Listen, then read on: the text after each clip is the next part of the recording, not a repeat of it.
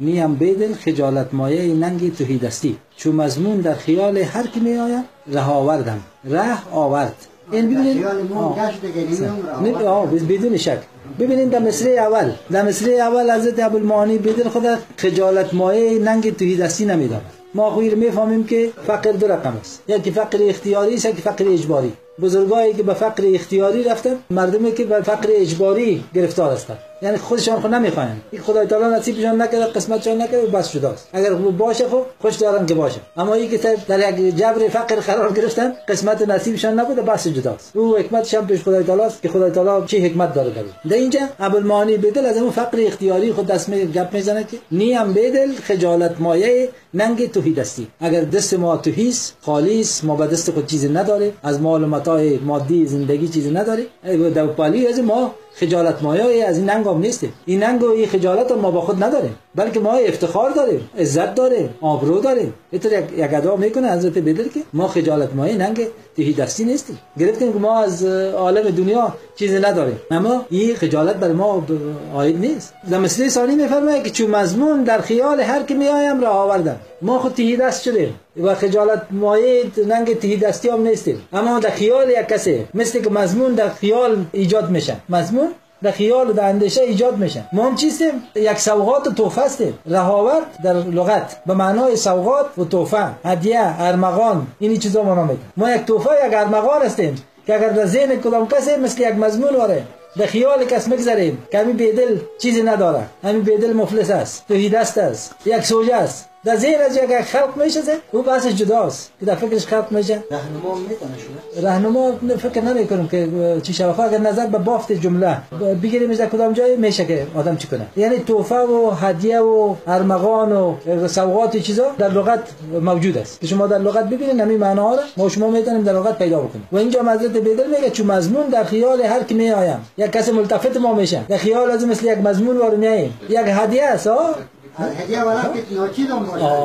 اون معمول چی است؟ جناب صوفی سه معمولی است که آدم زمانی که توهی دست باشه اکثرا کسایی که با صاحب تنعم هستن سخاوت دارن باز در ذهنشان میگرده که فلانی ولا از نقطه نظر اقتصادی وضعیتش خوب نیست بیاین که دفعه بریم خبرش بگیریم. کسی که سخاوت داشته باشه بحث ما سر ممسک نیست سر سخت و ممسک و بخیل نیست. یک کسی که قدردانی در ذهن خود داشته باشه یک راه و رابطه با خدای تعالی داشته باشه وسیله رحمی که پیشتر اما استاد یوسف گفتن داشته باشه و دست سخاوت سخاوت داشته باشه باز یک روزه به این فکر مفته که یمو دوست ما ناتوان است توحید دست است. حتما کدام مشکل داره کدام ضرورتی داره. باز حتما خدا به امدادش میرسانه. حتما یک تعاون می‌کنه یک دستگیری می‌کنه. اینجا مزید بدل میگه که چون مضمون در خیال هر که می آیم راه آوردم. راه آورد. تو هستم تعدی هستم مرمغان هستم. اگر در ذهن کدام کس خطور کنه که باش که یک بیدل مفلس هم وجود داره و ما خوازی از این مفلسی خود از این فقر خود سید هیچ باکی نداریم هیچ عاری نداریم. هیچ ننگی نداریم. منتهایش است فکر از استاد رساسه بنان سه میگه؟ حضرت بدر میگه چون مضمون در خیال هر کی میایم راه آوردم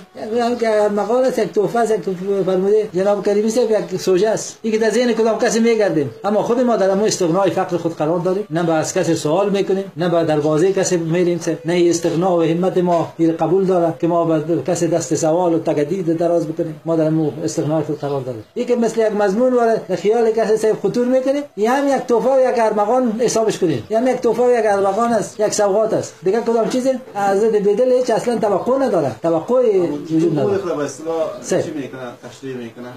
یکی بود ظاهری خدا ظاهر ما هیچ چیز نداریم. ما بایی ننگم نمی‌کنیم. ما مردم ما یک چیز نداشته باشیم میمون خرابه ولی میبخشی که امروز نتونستیم باید یک چیزی تهیه کنیم.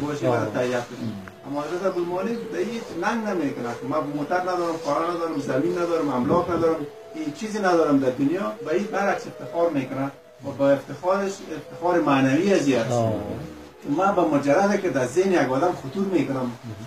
حتما یا ابیاتم یا عظمت خودم پیش از این حضرت ابوالمالک سلام. خندی آقای ما بزرگوار با مجرد که نام اولیاء کرام برش می‌گرفتی یک آداب می‌کنم سر برش شروع می‌کنم بالاترین غنای یک عارف و یک صوفی است که از نگاه معنوی داره و حضرت ابوالمانی همیشه افتخارشون به عطابت دستی و بعض ابیات خود افتخار کردن. برای خود جای میفرمایند ز سعی نارسایی خط امید از جهان کردم. ز سعی نارسایی خط امید از جهان کردم. توی دستی همان شمشیر اوریان بود در دستم. توی دستی همان شمشیر اوریان بود در دستم. برای ما مردم باز میگه زبان لاف هم در مفلسی ها بسته میگردد. زبان لاف هم در مفلسی ها بسته میگردد توی دستی در این ویرانه کرد آخر دعا گویم. کسی که چیزی نداشته باشه به سر لاف هم زدن. نمی‌تونه اگه تو از چوهت لاف می‌زنی. چی میگی تو؟ غیر از این میگه دعا کنیم. یعنی ماشاءالله. از هر دیدگاه اینا تشریح می‌کنن توی درسی. اما برای خود افتخار میدارن. همونطور که استاد فرمودن این توی درسی از اینا فقر اختیاری است رسول کریم صلی الله علیه و سلم تا آخرین دقایق هم که فعلت میگردن گفتن چی از دفعه؟ گفتن اگه هشت درم و گیران این قدری هست این چرا اگه ما بانم امروز امروز اثرات شدیم اگر رسول کریم صلی الله علیه و متوجه دنیا می بود اگر یک خس هم جمع می‌کرد امروز که ما مردم از اون خس کو جور می‌کردیم برای خود جمع می‌کردیم.